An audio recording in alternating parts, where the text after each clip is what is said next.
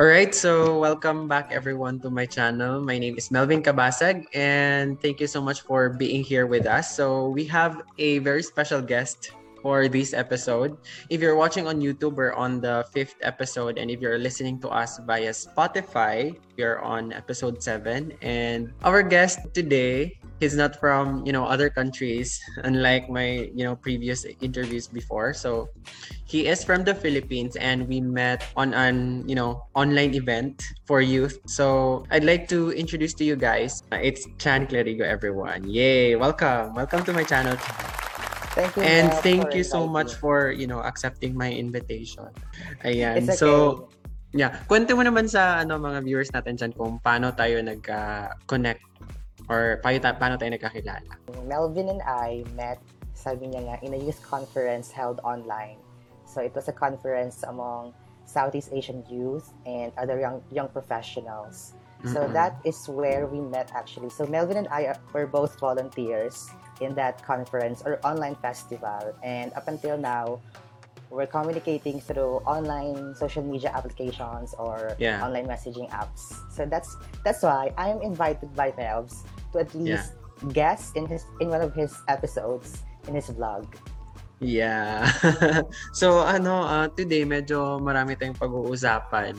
Um, but before that, actually may may ano ako dito, may nilista ako mga you know, 10 questions, 'di ba? I told you that I only limit to 10 questions kasi grabe, medyo mahaba na yun na parang 30 minutes ata yung nilalast ng 10 questions. Okay, go ahead. I am ready. I'm all ready. so ready ka na? yes.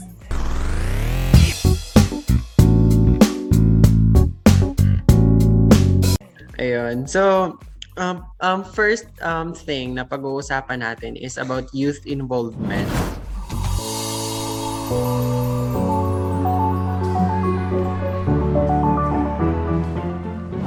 Medyo ano to kasi parang makaka-relate tayong dalawa nito. Pero gusto kong ano, gusto kong ma- marinig from your perspective, how important is it ba for youth to get involved?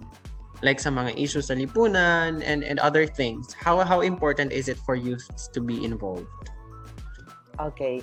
Firstly, I'd like to point out or at least highlight the role of the youth in in communication and in advancing youth-led causes or initiatives. yeah Right now, we're experiencing a pandemic, and the youth is the youth is more uh, needed in, in in in building a remarkable policy from from our leaders, and of course, Mm-mm.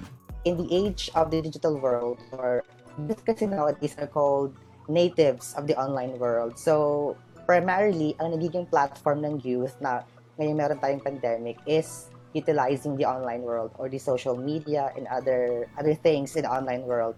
That yes is why every youth has the power to react, respond, answer, or at least criticize any issue that affect their identity or community. Ganun kasi yun. eh. And, and this power is inherent to the youth. Ayun yun, ayun yung talagang kailangan ng na i-build lagi at i-practice ng youth nowadays yung power na nasa kanila.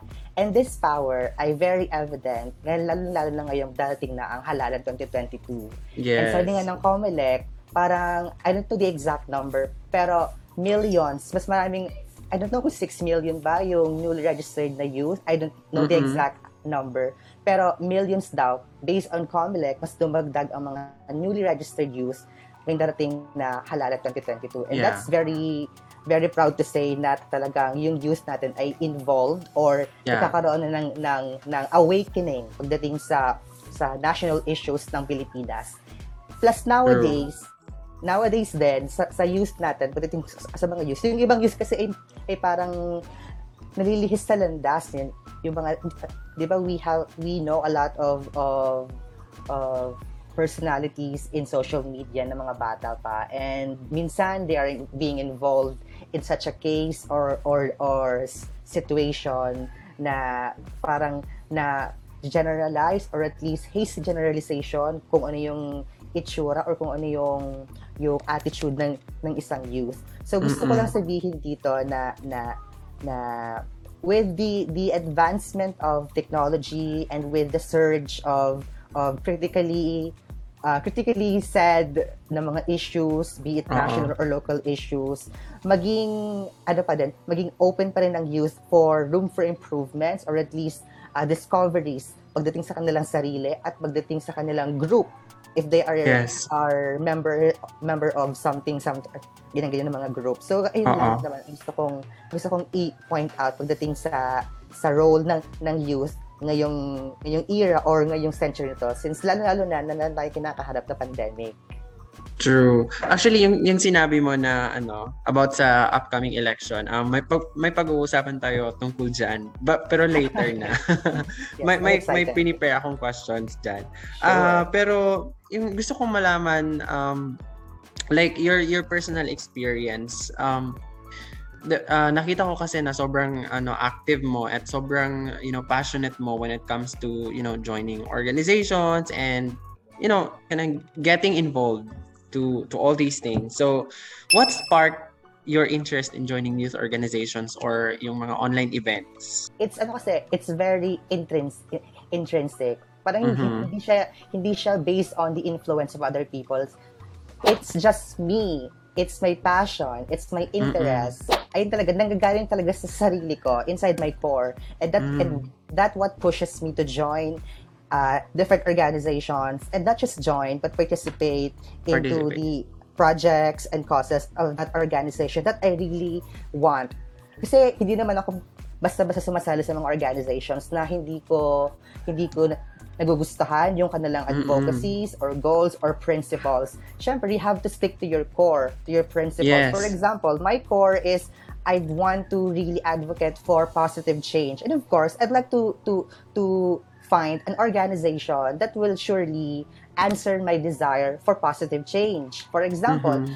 I want to ha- to advocate for HIV AIDS. So pupunta ako doon, mag magsisearch ako ng mga organizations sa Philippines or outside the Philippines na nagkakaroon sila ng ng mga projects or advocacies regarding HIV AIDS. So that's one thing na na napupuntahan ko. And that's really personal kasi pag- pagdating sa mga joining uh, organizations. And not just that, second to my to my first one, second to that Yeah. is of course yung mga napapanahong mga suliranin, mga issues na Yes. kinakaharap natin. Ayun din yung, mga, yung isang nag ignite sa akin so that I can participate and of course contribute to that organization in the best way that I can.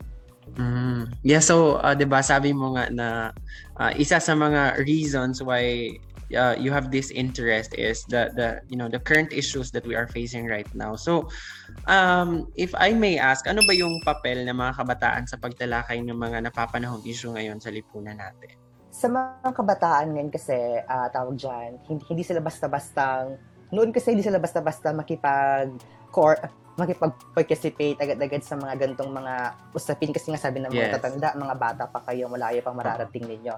But nowadays, it's very different from from what they've experienced a long, long, long, long way bef- before. So ngayon, ang role ng, ng, ng kabataan ngayon na magiging isang kapanapanabik na role pagdating sa kung ano man na na, na ano yan na na, Mm-mm. na na papel or papel sa sa lipunan.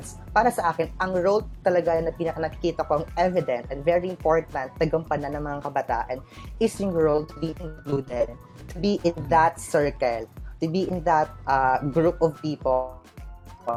Ayaw ko kasi makita na, or at least um, maisip na ang kabataan ngayon ay more on cellphone lang, more on nasa sulok lang, ganon. Yeah. Although they are connected with their gadgets online world. Pero iba rin kasi yung talagang ikaw mismo, nagkikisalamuha ka, nakikipag-discuss ka sa, sa kapwa mo kabataan or or even yung mga matatanda, ayun, nakikipagpalitan ka ng, ng opinion, ng mensahe or, or komento, and most importantly, nakikritik ka din. So, part ka din nung, nung mga kritisismo na binabato sa mga tao, organisasyon, o kahit man anong entity yan. Ayun yung, yung, yung gusto kong maging papel at mas lalo Yes. pang gampanan ng mga kabataan ngayon. Yung talagang involvement nila inside an organ inside that that group of people, community, everything. Yeah. Oo nga no. Um na-realize ko lang din na with our, with the you know current situation that we have right now like we utilize more the the technology right compared to before Mm. nung wala pang pandemic and I think it's it's an advantage kasi we have you know these avenues these platforms to to you know raise our voices right before kasi parang. Nagkakaroon lang ng anong forums or events tas kailangan mo pang mag-travel sa isang place kasi doon lang ino-organize yung events. Ngayon, ano, nasa bahay ka lang tas pwede ka nang ano, pwede ka nang sumali sa mga gan- gantong events kung saan ma- ma- mapapakinggan talaga yung boses mo, y- Mm. mai-express mo yung gusto mong ano, gusto ah, yung mga concerns mo, yung mga pinaglalaban mo, pwede mo na siyang i-ano, ilabas with all these, you Online. know, digital, you know, media and avenues 'di ba? Ma- Mhm. Marami na siya. So gagaya ng sinabi mo, maraming kabataan ngayon na pa-cellphone cellphone lang. So ba, you know, why not participate and enjoy kasi tayo rin naman yung makikinabang 'di ba in the future. Correct. Like everything Yeah. is just click of a button ngayong ngayong ano na to, ngayong panahon natin. Super, oo. um, now let's talk about your advocacies in life.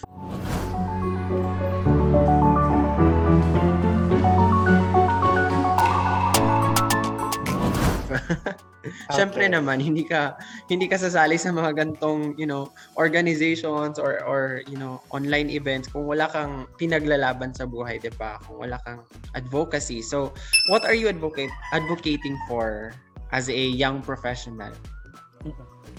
As a young professional and as a youth of course, Yeah, yeah. and as part of this uh, growing society in the Philippines, I'm primarily advocating for quality and inclusive education. And Mm. under that, under that is reading and writing. So ayun yon. So ano yung reason behind that that advocacy of mine? Kasi I I definitely value my my education. And through education kasi it's it it's the reason why I end up I I up successful in my academic journey and in my profession, in my previous profession. Ayun, ayun yung naging susi.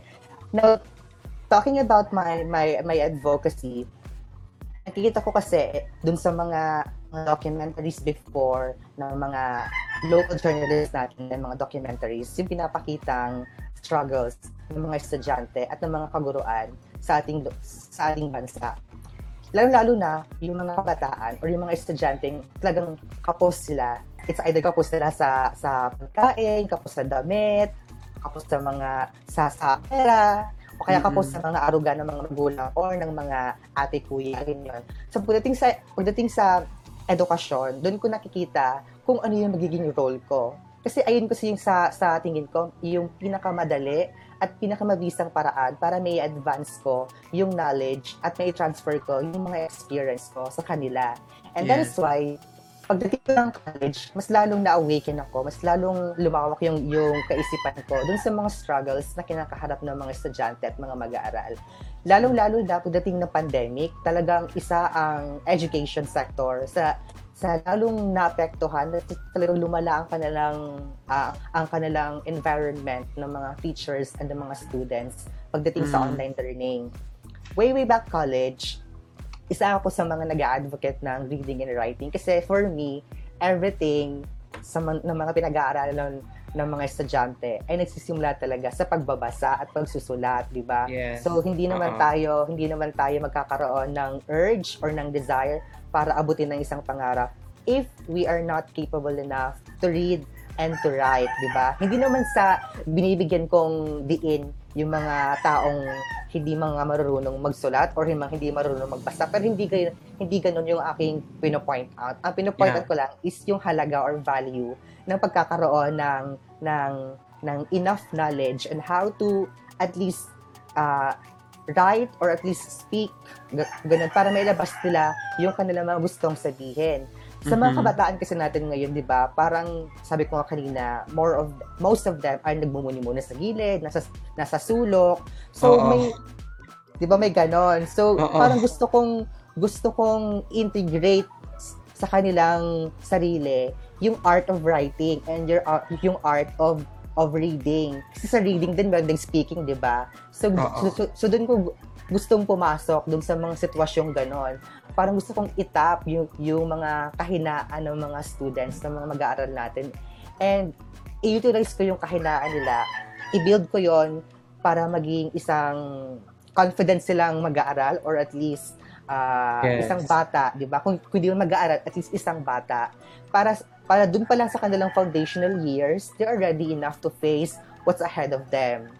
Yeah, talking about um, education, ano yung masasabi mo sa you know current educational landscape natin dito sa Pilipinas?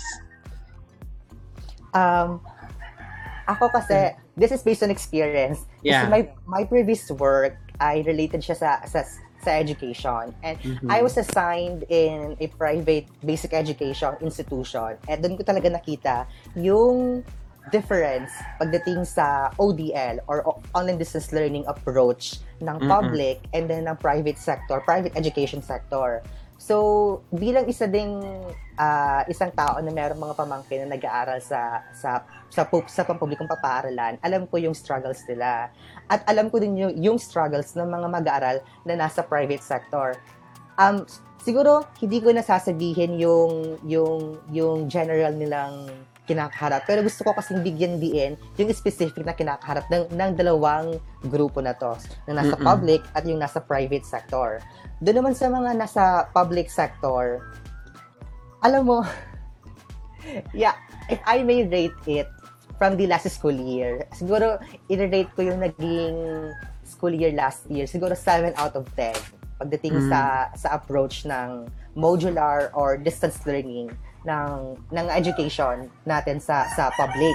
Kasi uh-uh. yun naman talaga dapat eh yung i-point out kung ano yung nangyari doon sa mga estudyante at mga kaguruan last school year. Sa akin, pagdating sa educational landscape, siguro nagkaroon din naman talaga, nagkaroon din ng, ng, ng effort naman talaga kasi ang mga teachers sa pag-deliver mm-hmm. ng kanilang lessons. Ang sa akin lang is yung yung hindi talaga nagtugma yung sa time management at pati doon sa sa pagdi-deliver ng content ng mga lesson. Kasi kung titingnan mo, yung mga lessons ay deliver siya physically ng mga teachers sa barangay and then the learner will get that that module and then will will go back to his or her home para answeran mm-hmm. yung module at hindi din dapat natin ipagkaila na ang mga magulang or mga kapatid, anak, or tutor eh talagang sila ang gumagawa ng mga module. Hindi na pagkakaila. Alam ko sa saan mo napanap ng Pilipinas, merong ganyang nangyayari. Yung hindi talaga Of course, mismo, sobrang dami. Sobrang dami. Kasi even yeah. sa amin din nakakaroon at nangyayari yan.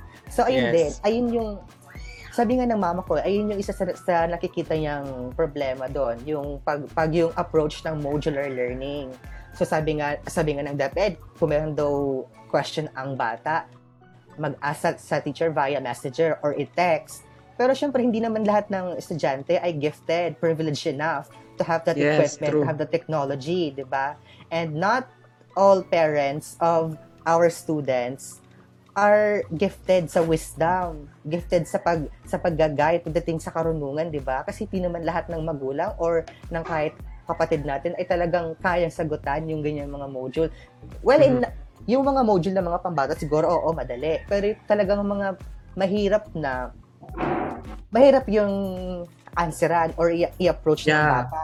Diba? Uh-huh. So, nagkakaroon tayo doon ng, ng, ng isang, isa pang problema. Now, sinabi ko kanina, nagkakaroon din tayo ng problema pagdating sa gadget or equipment na gagamitin ng estudyante. Ayun yun. Mm-hmm mas lalo pang lumawak ng, ng, ng lumawak yung mga problema pagdating sa education since nagkaroon tayo ng, ng pandemic. Pagdating naman sa mga role ng mga teachers, yun din yung isa sa sa nakikita ko is yung salary nila, di ba? So, ngayon kasing pandemic, eh, di ba, expected naman talaga na dapat extra careful ang mga teachers pagdating sa pagre-report physically sa school.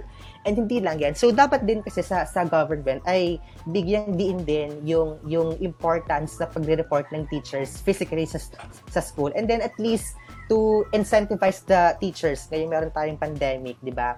At least bigyan sila ng ng ng ng kakaunting at least incentive man lang or anything from the government na na magkakapag-boost ng moral and then ng ng confidence ng teacher para eh, may pagpatuloy pa yung kanyang profession in the middle of a crisis. True. 'Di ba? Ganun yun. Lalo-lalo na kung ang isang teacher, tapos meron siyang asawa, tapos meron siyang limang anak, and then siya lang yung merong trabaho sa pamilya, di ba? Mahirap yon sa, sa, sa, sa part ng teacher kasi bubuhay niya yung limang anak niya, pati yung asawa niya, di ba? Yes. So, ang gusto ko lang talaga diyang sabihin ay magkaroon ng, ng sapat na polisiya o ng, ng implementasyon ng, ng, ng, ng kung ano man yan para sa kapakanan ng mga kaguruan at ng ating mga estudyante. Mhm. Wow. Thank you for that very insightful, you know, answer. Ah, uh, eto, let's proceed to another, you know, topic. This is Okay. about upcoming elections.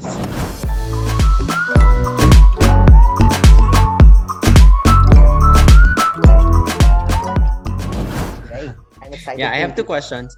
Uh, ano-anong katangian ba ng isang kandidato or politiko ang dapat i-consider ng mga, you know, young voters? Yung kaka-register pa lang. isa sa mga pwede kong sabihin sa inyo na dapat nyong makita na katangian ng, ng ating mga tatakbong leader is yung meron siyang sense of woke. Ayan, quote and quote woke, di ba? Ganon. So, syempre kailangan natin i-attach yung sarili natin dun sa gusto nating leader, right? So, if I am a youth, I want to see someone or a leader who is who is uh, ready to listen to his or her uh, community, sa, sa mga people. At hindi lang yung talagang makikinig. Yung talagang woke dapat siya sa mga issues. Alam niya yung mga issues na kinakaharap ng ng Yes. ating bansa, 'di ba? Ayun yung Yes. isa sa gusto kong sabihin sa mga kabataan. Ayun yung isang katangian na, na they need to to look into a a, a running president or vice president or senator or ano pa man yan na, na, na posisyon. Second katangian na, na gusto kong i-share sa ating kabataan ngayon ay yung yung meron siyang puso para sa Pilipino or pro-people. Ganon. Yeah. Pro-people ang ating ah, leader na gustong ah, maluklok sa pwesto. Pag sinabi natin pro-people, syempre, as the word itself, pro and people. So, very positive siya. So, very Mm-mm. into people ang kanyang approach. So, people-oriented ang kanyang mga policy, ang kanyang goals, or ang kanyang special plan of action para sa Yes. kanyang pagtakbo, di ba? So, yung, yung mga pro-people natin, ayaw natin sa mga pumapatay, ayaw natin sa mga mga mga tumatakbo sa kanyang responsibilidad bilang isang isang leader. Ayaw natin kung Mhm. sinabi natin pro people, hindi dyan kasama yung mga mga pro into death penalty, pro into ganyan ganyan, 'di ba? Pero ayun naman ay depende din yan sa mga sa mga youth ngayon, 'di ba? So depende din sa kanila magiging ah, magiging dahilan o sa kanila Mhm. magiging approach kung sino ang kanilang iboboto. Pero gusto-gusto ko lang i-point out yung pangalawang pro-people. Kasi ayun talaga yung nakikita natin na, na kailangan-kailangan ng bansa. Yung pro-people. Saan man siya nang galing, basta meron siyang katangian na pro-people, sure ako dyan na, na magiging maganda siguro ah, magiging Sure. kalagayan o takbo ng ekonomiya at ng ating bansa. Mhm. Last but not the least is yung academic background. Ayun. Hindi ko talaga Mm-mm. naiaalis yung yung academic background. And I want to support the the uh, statement of the late Senator Miriam Santiago, 'di ba? So sabi niya, dapat daw ang mga tatakbo, lalo-lalo na presidente, ay merong college degree. Mhm. Diba? Ayun, ayun yung kanyang sinabi. Pero ako naman, it's not just about the college degree. Kahit na may, basta meron siyang, meron siyang magandang at magandang napapakita na academic background, okay na ako doon. Kahit na hindi siya nakapagtapos ng college or at least kahit na siya ay nagkaroon siya ng, ng, ng, ng problem pagdating sa kanyang academic, okay na siguro ako doon. Basta meron siya may pakitang academic sound background. Ayun. Ayun lang, ayun lang yung gusto kong ah, makitang katangian din sa, sa isang tatakbong leader natin. Ayun, ayun lang sa, sa ngayon. Three katangian. So Okay. let's recap. First na katangian Yes. ko is yung dapat dapat woke na leader.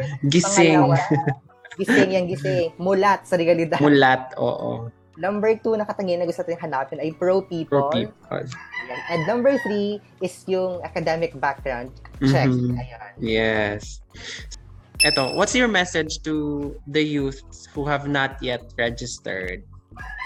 And ano, to those who have registered, why should they vote? Kasi 'di ba may iba na nagre-register lang for I don't know for what what reason, pero hindi sila nagpa-participate sa voting, 'di ba? So ayun. Actual voting. Okay. Dalawang salita lang. Magparehistro ka. Ang pagboto natin ay, or pag-participate natin sa election ay meron tayong 3 R's dyan eh, sabi ko. It's number one, right.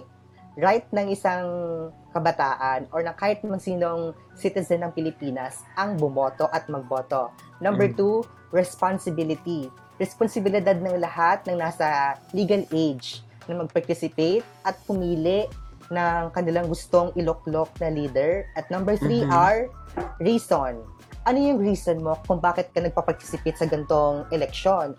Ano yung reason mo kung bakit gusto mong piliin yung ganitong klaseng leader, di ba? Ayun yon. So, ayun yung 3 R's ko na very important na gusto kong sabihin sa kabataan ngayon. Kaya gusto gusto ko Yes. yung sabihin na na yung yung simpleng pag-register ninyo, pumunta kayo sa website ng COMELEC, mag-register, pumunta kayo sa inyong mga local LGUs, mag-register, ayun yon. At wag, wag wag din yung sasayangin yung pagkakataon na yung boto ninyo ay marinig, yung boto ninyo ay makasali doon sa boses na kinakailangan natin ngayong ngayong meron tayong crisis na kinakaharap. Ayun, ayun, ayun yung mga gusto kong sabihin sa ating kabataan ngayon nanonood na please utilize your power to vote and, and your power to choose a very relevant leader para sa darating na halalan 2022. Mhm. So re- remember Yeah. my remember my three R's. ah. Rs. First R, right. Voting is right. Number two R is it's your responsibility as citizen of this country. Number three, your reasons. Mm-mm. True. Wow. Ah, eto. Let's talk about COVID-19 pandemic.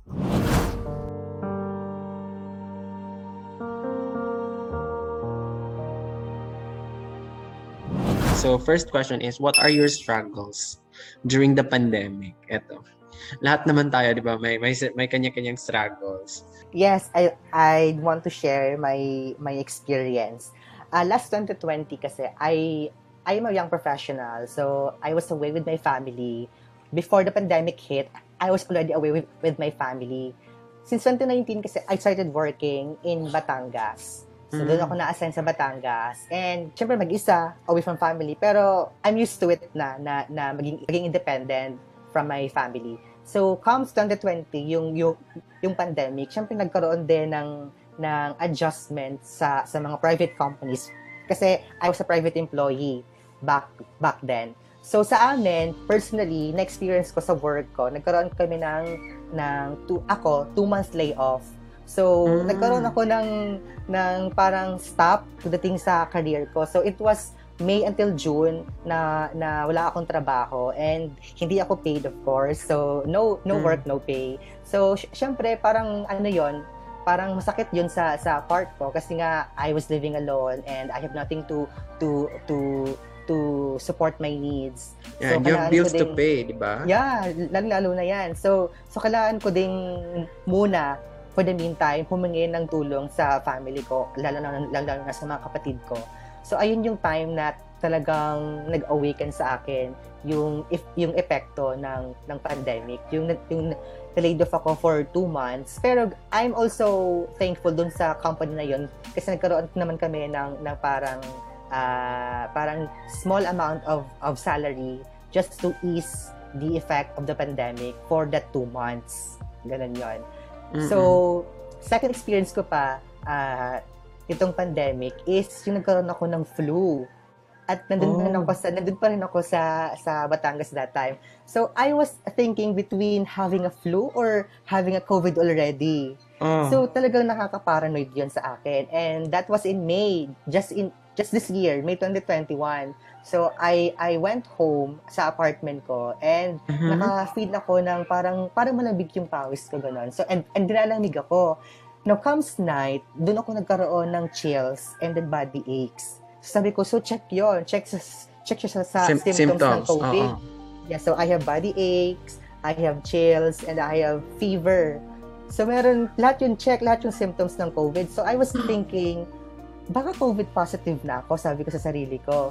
So nag-search ako na nag-search hanggang sa kinabukasan, mas lumala siya. Nagkaroon ako ng cold and ng cough.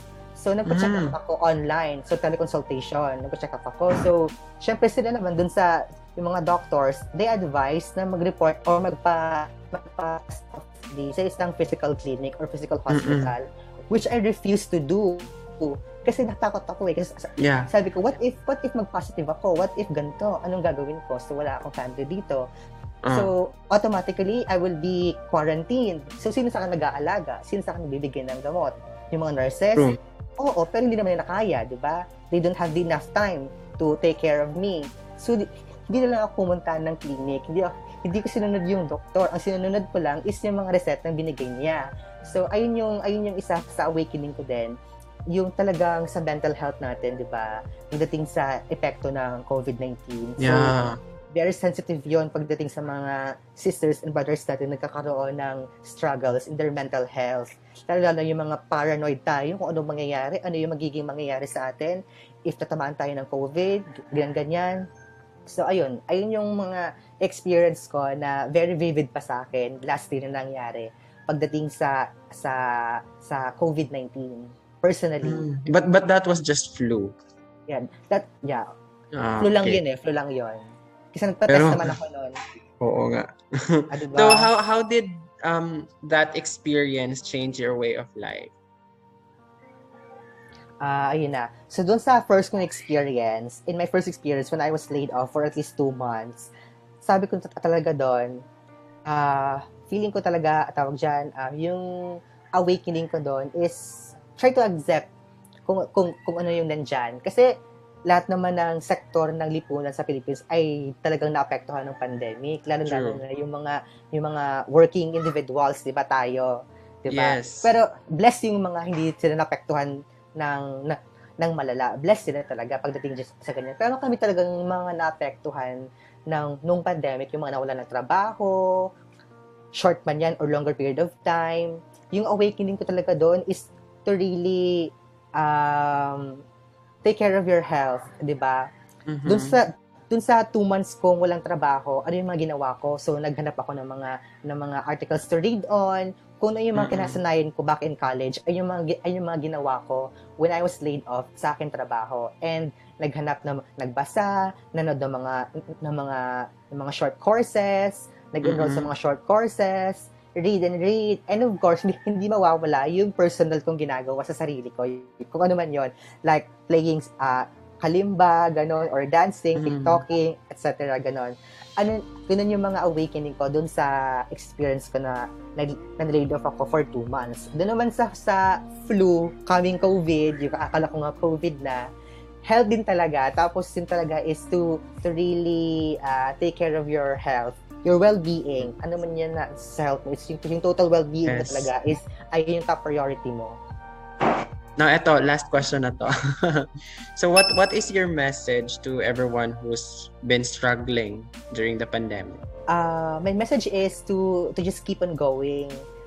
Although it's very hard to to to to do that, I know kasi alam ko naman na hindi talaga madali na mag, mag-keep forward, mag, mag, mag-move forward. Madali sabihin, pero may hirap siyang gawin.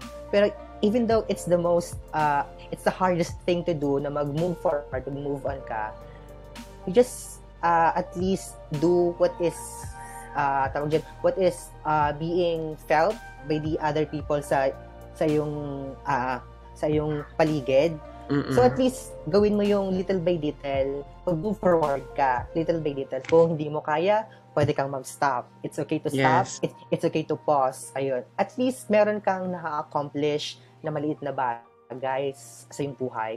Ay yung gusto nating kasing makita sa lahat ng individuals, lalo na yung mga nakakapag-experience ng super na mga problems in connection to COVID-19. True. So, ayun. Ayun, ayun ang yung gusto ko. Yung move forward little by little. Makakaahon din tayo for sure. At makakaring kayo sa finish line or sa goal na gusto ninyong i-achieve. Kung ano man yung goal, basta nag-workout kayo dyan every day or kahit naman every week, at least meron kayong accomplishment. Small accomplishment is already big mm-hmm. pagdating mo sa finish line.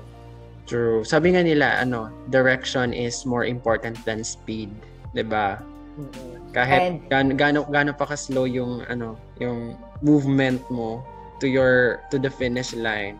Correct. Ang importante is clear yung ano mo, yung yung vision mo of your direction. Mm-hmm. Sabi ko nga, in connection to what you said, it's not the distance that that that that that matters most. It's the journey in that distance that matters most. Adun kasi True. sa, sa sa sa journey eh, adun mo makikita yung yung development mo kung paano mo ba hinandle yung isang ah, personal problem mo, kung sino ba yung mga pinuntahan mo mga tao to to ask for help at kung ano din yung nagbago sa sarili mo, 'di ba? Ayun yun, Mhm. yung journey na pinagdaanan mo, andun na lahat. True. Ayun. So thank you so much, uh, Chan. Thank you so much for your, you know, insights, for for your message of hope, and for sharing your experience. So thank you so much, and yeah, I'd like to say thank you also to everyone who's been listening to us via Spotify and to everyone who's watching us on YouTube. So, by the way, before we end, ano, 'di ba? Ngayon is August 30. And 'di ba August Yes. 30? Aha. And so, what's eto, August 30? parang parang na Karen Davila tsaka Laika ano kami. Kailan ang birthday mo? November 21 po. Oh my God! Oh my God! Oh my God! Liar, birthday ko yon. Ah, birthday Oh ko my oh my God! God! Birthday mo November 21? Birthday ko po yun. Birthday namin dalawa. Kasi we, we just Oh my God, found birthday out mo? we just found out na same pala kami ng birthday. And same Yeah. year, di ba? Same year. Super, ano talaga, same talaga. It's August 30, 1998. So, happy birthday, Chan. Happy birthday, Babs. So today's our birthday. Nagkaya pa lang tayo. Ito, parang ito na yung tayo sa- birthday ano, sa vlog, vlog natin. Ah, yeah? Siguro nagkaya lang tayo sa time kung anong oras tayo pinanganak. Oo. Pero, di ba, we're 23 now. Mm, I'd like to take this opportunity then to thank you for inviting me as a guest in, in Mhm. your vlog, Yes. in your podcast. And this is a very good way celebrating our birthdays, diba? Di ba? Talking about our own struggle and sharing our own stories. right Yes. now on, on our birthday it's very it's a it's a knockout thing for us for both of us sabi nga ni. Karen di ba kung makikita niyo yung, mga mini na Karen at ni Laika ayun Uh-uh. yun ganun din yun yung yung reaction at yung expression namin ni Melgs right now. Ac- Actually, ako rin, hindi ko ini-expect na I, I, I would meet uh, someone na same birthday, like same day, same year. are we the first one No. Yeah, my first time talaga. ah okay wow Parang first time mo Oh, same month, same day, same year, ganon. First time ko. And what's special about it is that nakasama po ko pa sa vlog. 'Di ba? Oh, di ba? Oo nga. Ganun yun. Ganun dun. Doon nagla doon nag-impis sa lahat yung yung yung para paras tayo ng likes and wants. Tapos birthday pa pagka-birthday pa pala tayo, di ba? What a very Oo, ano, oo. what a very interesting thing. Yes. So ayan, thank you so much everyone for watching. I hope you don't forget to click and subscribe and you can follow our Instagram accounts. Um, my Instagram is at sir.melbs, M-E-L-B-S-S. And, yes, And at Clarigo Chan on my IG and Chan Clarigo on my Twitter. yes. Thank you so much, guys. Bye-bye. Bye-bye.